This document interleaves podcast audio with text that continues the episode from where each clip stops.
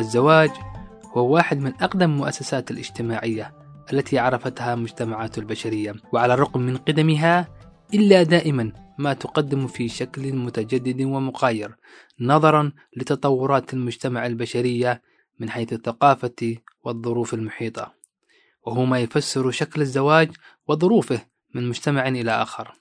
سنتحدث في هذه الحلقة عن الزواج في مجتمعات القرن الإفريقي. من حيث الروابط الاجتماعية والعادات والتقاليد الخاصة في هذه المنطقة. سيكون معنا في حلقة اليوم الناشط الاجتماعي أحمد حاجي. حيا الله حياك الله يا أستاذ محمود. في البداية دعنا نبدأ بالحكم الشرعي للزواج. الإسلام حث على الزواج طبعا فالحكم الشرعي في كذا جزئية فيه. هي الأولى فيه الوجوب ويكون الزواج واجبا على كل من قدر عليه وطاقت نفسه إليه وخشي على نفسه في الوقوع في الزنا إن لم يتزوج. طبعا المقصود هنا بالقدرة هي القدرة الجسدية والمالية والنفسية. وقال الرسول صلى الله عليه وسلم يا معشر الشباب من استطاع منكم الباءة فليتزوج. طبعا هذه من ناحية الوجوب في الزواج. الناحية الثانية هي الاستحباب أو السنة ويكون الزواج فيه السنة ومستحب لمن قدر عليه وتاقت نفسه إليه لكنه لا يخاف على نفسه في الوقوع في الزنا. فهنا طبعا يكون مخير يعني يكون مستحب أو سنة فيه يعني. الشيء الثالث أو الجزئية الثالثة هي الكراهة. طبعا يكره الزواج في الأحوال التالية. يكره الزواج لكل من خاف أن يخل بحقوق الزوجية المالية أو الجسدية أو النفسية أو يكره أن يتقدم الرجل لخطبة فتاة مخطوبة. وقال الرسول صلى الله عليه وسلم لا يخطب أحدكم على خطبة أخيه. فهنا طبعا تكره فيها الزواج. الحكم الرابع اللي هي حرام ويكون الزواج حراما لمن أيقن أنه سيظلم زوجته. والحرام عند الفقهاء ما يترتب على فعله عقاب على ترك ثواب. فمن أيقن أنه سيظلم زوجته إن تزوج كان يؤذيها في النفقة أو كان لا يستطيع الاقتراب من النساء بسبب مرض جسمي أو نفسي فهذه الحالة طبعا تعتبر فيه الحرام. طبعا في البداية مثل ما قلنا الحكم الشرعي للزواج الكل بيجي في باله إنه طبعا الزواج شيء حلال. فهي شو هي الحالات بالضبط اللي يكون فيها الزواج حرام فيه؟ والحرام عند الفقهاء هو ما يترتب على فعله عقاب وعلى تركه الثواب. يكون الزواج حرام لمن أيقن أنه يظلم الطرف الآخر. فمن أيقن أنه سيظلم زوجته إن تزوج كان يؤذيها في النفقة أو كان لا يستطيع الاقتراب من النساء بسبب مرض جسمي أو نفسي أو كانت هي كذلك. لا تستطيع الاقتراب من زوجها فهنا يكون الزواج طبعا من دون إخبار الطرف الآخر يكون الزواج حرام. نعطيك مثال على ذلك. مثلا شاب مريض بمرض يمنعه من الإقبال على الزوجة وتزوج من دون أن يخبر أهل الفتاة وبعد ذلك تبين للفتاة أن الزوج بالفعل مريض بمرض يمنعها. فلها الحق أن ترفع الأمر إلى القاضي ويفرغ بينهم وذلك من دون موافقة الزوج. وكذلك الحال لو عقد الزوج وتبين له أنه عند الفتاة مرض خطير أو مرض يمنعه عن الاقتراب شو الدوافع اللي تشجع الواحد على الزواج؟ في الدوافع طبعا الدافع الديني كأول شيء طبعا مثل ما قال الله تعالى وانكحوا الأيام منكم والصالحين من عبادكم وإمائكم أو مثل ما قال صلى الله عليه وسلم يا معشر الشباب من استطاع منكم الباءة فليتزوج فإنه أغض للبصر وأحسن للفرج فهذا يكون طبعا أنواع الدوافع التي تخلي الشخص إنه يتزوج يعني الدافع الديني إنه يكمل نص دينه. آه، في الدافع الثاني اللي هو الدافع الاجتماعي. تعرف أنت نظرة المجتمع عندنا؟ إذا الشاب وصل للثلاثين هو أعزب يقول لك لا. كيف الرجال أعزب؟ في هذا العمر يعني. أو الفتاة. إذا تخطت العمر 25 سنة تبدأ المشاكل. أوه عانس. كيف ما تزوجت إلى الآن؟ فهذا الدافع الاجتماعي الناس اللي حواليك قاعدة تتكلم عنك. الشخص يقول لك يا أخي خلينا نتزوج خلاص. عشان بس الجماعة يسكتوا عني. فهذا الدافع الاجتماعي اللي يخلي الشخص إنه هو يتزوج. وفي الدافع الثالث اللي هو دافع الأبوة والأمومة. هذا الدافع طبعا يمكن تشوفه عند المرأة أكثر عند الرجل إن البنت تحب الأطفال تحب يعني الإنجاب.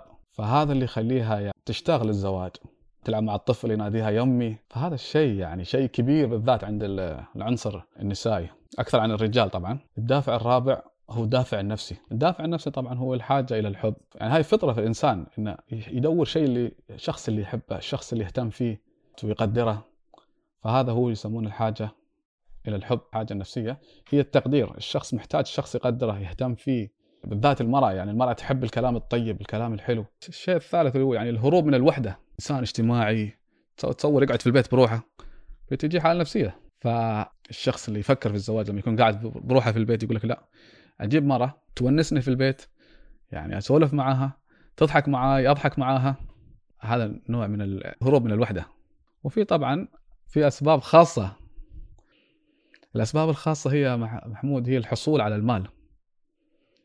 كأن تتزوج الفتاة شاب يعني غني فحاط عينه عليه. زواج مصلحة. يعني ما تقدر تقول مصلحة بس يعني في هدف معين يعني. هذه الأسباب واحدة من الأسباب الخاصة يعني. وفي مثلا النسب. يعني مثلا أو طلب الشهرة مثلا رجل يتزوج فتاة لأن أبوها راعي منصب أو عائلة كبيرة في مثلا في البلد فهذا نوع من طلب الشهرة مثل ما تقول يعني. وفي الأخير هو زواج النكاية. يعني رجل تزوج على زوجته بس على أساس يغيظها ويكيد فيها يعني. هذه يمكن أشوفها قليله بس هذه موجودة يعني. كل هالدوافع اللي ذكرتها حاليا في بعض الشباب عمرهم ما شاء الله يعني فوق ال 35 ويوم ما تساله يا فلان ليش ما تزوجت؟ يقول لك والله بعدنا أنا استمتع في حياتي بعدني لسه ما بديت حياتي. هذا ما تكفي كل هالدوافع إنه يتزوج؟ كل شخص وقناعته في هذا الشيء يعني. في ناس تجيهم مراهقة متأخرة يعني. في النهاية الإنسان هو اللي مخير إنه يشوف نفسه متى يقدر يتزوج أو متى هو يشوف نفسه جاهز للزواج. صحيح بتيجي حالات بتيجي يعني بيحس فيها بس في النهاية الشخص هو اللي عارف متى يقدر إنه يتحرك أو يشوف الوقت المناسب هو حق الزواج. في القرن الإفريقي في مسميات وطرق مختلفة لموضوع الزواج. طبعا هذه يختلف على حسب آه، من منطقة إلى أخرى أو من قبيلة إلى أخرى. شو هالطرق أو شو هالمسميات للزواج في المنطقة؟ في القرن الأفريقي بشكل عام يعني فيها مسميات كثيرة فأنا راح أذكر اللي أعرفها يعني اللي موجودة. فيه جيت فريسي. هذه جيت فريسي معناتها هذه الطريقة الرسمية للزواج أو للخطبة يعني أن أهل الزوج يجتمع مع أهل الزوجة. طبعا على تحت ظلال شجرة دمل طبعا على أيامها. فيجتمعون ويتفقون على الأشياء المطلوبة يعني للفتاة وطريقتها والمبالغ المطلوبة فهذه الطريقة الرسمية اللي موجودة ولا الآن موجودة بس تختلف المواقع اختلفت. زمان كانت تحت ظلال شجرة دمل والحين طبعا تختلف. في المدن اتطورت فيروح الفنادق أو المطاعم أو البيوت. النوع الثاني اللي اسمه مسافد ألا وهو يعني هروب الفتى والشاب مع بعض من منطقتهم إلى منطقة أخرى من دون علم أي ولي أمر في الموضوع هذا ويتم الزواج في المنطقة اللي هربوا لها يعني من مدينة إلى مدينة أخرى يعني. فحاليا هذه منعت من رجال الدين لأنها لا يجوز الفتاة لا تستطيع الزواج من دون علم ولي أمرها يعني. فيضطروا إنهم يرجعوا للمدينة نفسها ويملج على البنت بعلم ولي أمرها. وطبعا مثل ما قلت آه الأسباب اللي أدت لهذا الشيء يا أستاذ محمود هي مثلا إذا الولد فقير مثلا وأهل البنت رافضين هذا الشيء. فهذا اللي يؤدي إن الشاب يهرب مع الفتاة أو البنت من قبيلة غير قبيلة الولد. فأهل الولد رافضين الفكرة هذه نهائيا. فهذا الشيء اللي يخلي الشاب يهرب مع الفتاة أيضا. حاليا هذه إلى الآن موجودة. إلى الآن وقتنا الحاضر موجودة. بس ما في أي إحصائيات. النوع الثالث اللي هي هيرين. هيرين يا محمود. الله نجاك منها أنت. كانت موجودة يعني نقول في الخمسينات إذا ما كانت أقدم من كده. ليش؟ كانوا البنات أو البنت اللي كبرت في السن ومحتاجة زواج تطلع من من بيتها. هذا كان يسووها مجموعة من البنات يطلعوا مع بعض يذهبون يعني مثلا إلى المدينة اللي جنبهم. فهم عارفين البيوت هذه فيها فلان وفيها فلان وكذا فيدخلون بيت واحد. كل بنت تدخل بيت. فلما تدخل البيت يسألون أهل البنت أهل البيت يعني من أنت خير؟ فتقول لهم أنا هيرين. فتقول أنا جاية لفلان لاسم معين مثلا اللي في البيت يعني. فيضطرون يعقدون اجتماع في العائلة هذه. أو في القبيلة الفلانية لأن الفتاة هذه جاية تأخذ واحد منهم عن طريق الهيرين. ويجب إن الولد يتزوج البنت. طبعا في حالة الرفض يصير انه يدفعوا يدفعوا حال عليها اللي هي كانت على أيامها كونتن هلد تقريبا ما يقارب بالجمال كانت. طبعا في كل عائلة في حير يمنع هذا الشيء فيضطر إنه يتزوج الفتاة توكل على الله. هل تتوقع إنه إذا كان هذا الشيء موجود لين الحين نقدر نشوف هالارقام إيه لموضوع التأخر بالزواج؟ هذا مثل ما ذكرت سابقا إنه انقرض. فلا إذا تكلمنا الآن الآن البنت صارت يعني أكثر وعيا. طبعا مدارس جامعات الفتاة صارت الحين يعني لها مكانة في المجتمع صار عندها وظائف يعني مشغولة بشكل عام بشكل أشياء أخرى.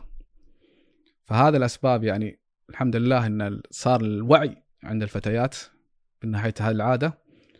ف يعني اندثرت ولله الحمد يعني. آه النوع الرابع اللي هو جودوب ريب جودوب ريب هذه طبعا كانت موجودة زمان وإلى الآن موجودة لإنهاء حالة حرب بين القبائل. يكون بينهم مصاهرة أو العوائل دائما لما يكون في قضية ثأر ما ثأر عشان يتوقف هذا الشيء يتزوج هو أو العائلتين يتزوجوا من بعض عشان يكون في بينهم نسب ومصاهرة. فصعب إنك أنت تروح تقتل يعني خال ابنك أو هو يقتل عم ابنه. فهذه كانت موجودة وإلى الآن موجودة بين القبائل بشكل كبير. آه، الشيء الخامس كان آه، دبر قراع دبر قراع هذه العادة كانت موجودة زمان وهي خطف الفتاة وإجبارها على الزواج من الشخص الخاطف يعني. طبعا مش في نفس المدينة تكون من مدينة أخرى. فكانوا يعني يأتي للمدينة يشوف فتاة جميلة أعجب فيها يخطفها إلى مدينته. وتكون تحت الحراسة على فكرة. كان في بعض النساء يرجعون يهربون ويرجعون مع العيال. وبعض النساء لا يقول خلاص بما أن عندنا عيال نستغر ونتوكل على الله. بس في بعضهم كانوا يرجعوا للبلد. يعني مع العيال يرجعوا للبلد يهربوا من الزوج يرجعوا للبلد. والسادسة اللي عندنا هي اللي هي حكسين. هي وفاة الزوجة. بعدها يضطر الزوج إنه يتزوج أخت الزوجة. علشان العيال ما يتربوا في بيئة ثانية أو ما يتربوا عند عائلة ثانية تكون من نفس العائلة. وإذا الأخت ما كان عندها طبعا المتوفاة عندها أخت طبعا يتزوج بنت عمتها بنت خالتها أو أحد من من القرابة يعني بشكل عام. أو آخر شيء اللي هو دمال أو دمال هي وفاة الزوج. وتتزوج الزوجة أخ المتوفي. وهي بنفس الطريقة يعني اللي هي عشان العيال أو ما يضيعوا يعيشوا عند عائلة ثانية يكونوا عايشين في نفس العائلة يعني. فهذه كانت موجودة وإلى الآن موجودة هذه الأشياء يعني. بعضا منها يعني اللي هي حكسين ودمال إلى الآن موجودين. ما شاء الله سبع طرق ومسميات للزواج. وهذا أول أول مرة أنا أعرف المعلومة هذه يعني. إيه، إذا أنا حبيت حاليا في الوضع الراهن يعني أتقدم للزواج شو الخطوات اللي لازم أسويها؟ أو شو الأشياء اللي راح اسويها عشان يتم موضوع الزواج. طبعا الأشياء المتعارف فيها اللي هي المهر مثلا. إذا تكلمنا في الوقت الحالي والوقت السابق طبعا كان يختلف المهر. الحين طبعا الكاش نقدا. زمان كان بالجمال وال بالثروة الحيوانية بشكل عام يعني. وعندك الذهب. لابد أن الشخص يقدم ذهب. لمن استطاع طبعا مش إجباري بس حسب الاستطاعة. وعندك اليرد. وبعدها طبعا تدفع القباتي اللي موجود ومعروف يعني. هذه طبعا تكون يوم الملجة هذه الأشياء كلها لا لابد أن تقدم في يوم الملجة أو يوم الخطوبة. إيه أنت في كلامك ذكرت اليرد. أول شيء ما معنى يرد؟ أوكي. وهل كل قرن أفريقي إيه عنده نفس العادة هذه؟ عادة اليرد؟ آه اليرد يا محمود هذه تقدم طبعا تكون لأب آه وأم الزوجة. كنوع من العرفان والتقدير لهم يعني. لأن يعني هم مهتمين في البنت هذه وربوها طول المدة هذه. كنوع من العرفان لهم يتم الدفع اليرد. وطبعا اليرد هذا مش شرط يكون مبلغ محدد يكون كل واحد حسب استطاعته. مثل ما ذكرت في قرن أفريق محمود لا مش كل مكان. آه عندك مثلا في مدينة مقديشو بشكل عام ما عندهم أو مش موجودة. وإذا رحنا مثلا إلى هرقيسة موجود فيها. هذا اليرد موجود. طبعا في بعض البلدان العربية عندهم نفس النظام هذا. مثلا عندك سلطنة عمان عندهم آه، بعد الزواج أو ليلة اليوم الثاني من الزواج يسمونها كسر الشحلة يتم كسر حصالة نفس الحصالة تقريبا تحت تحت أقدام العريس والعروسة. وهذا المبلغ طبعا يروح لأهل أو الأهل الزوجة يعني الأب والأم. بعد ما أنا دفعت المهر واليرد والقباتي كزوج هل أنا مطالب بأن أنا أدفع أشياء ثانية أو في أشياء ثانية بعد تستناني؟ في أشياء موجودة وطبعا هذه التزامات الزوج تعتبر يعني اللي هي نحن نسميها المارين المارين هي تجهيز البيت البيت الزوجية أو سكن الزوجية إنه يتم تجهيزه بكامل أغراضه وبكل شيء مع ملابس العروسة أنت مطلوب عليها طبعا هذه الأشياء تكون في فترة الملجأ أو في فترة الخطوبة.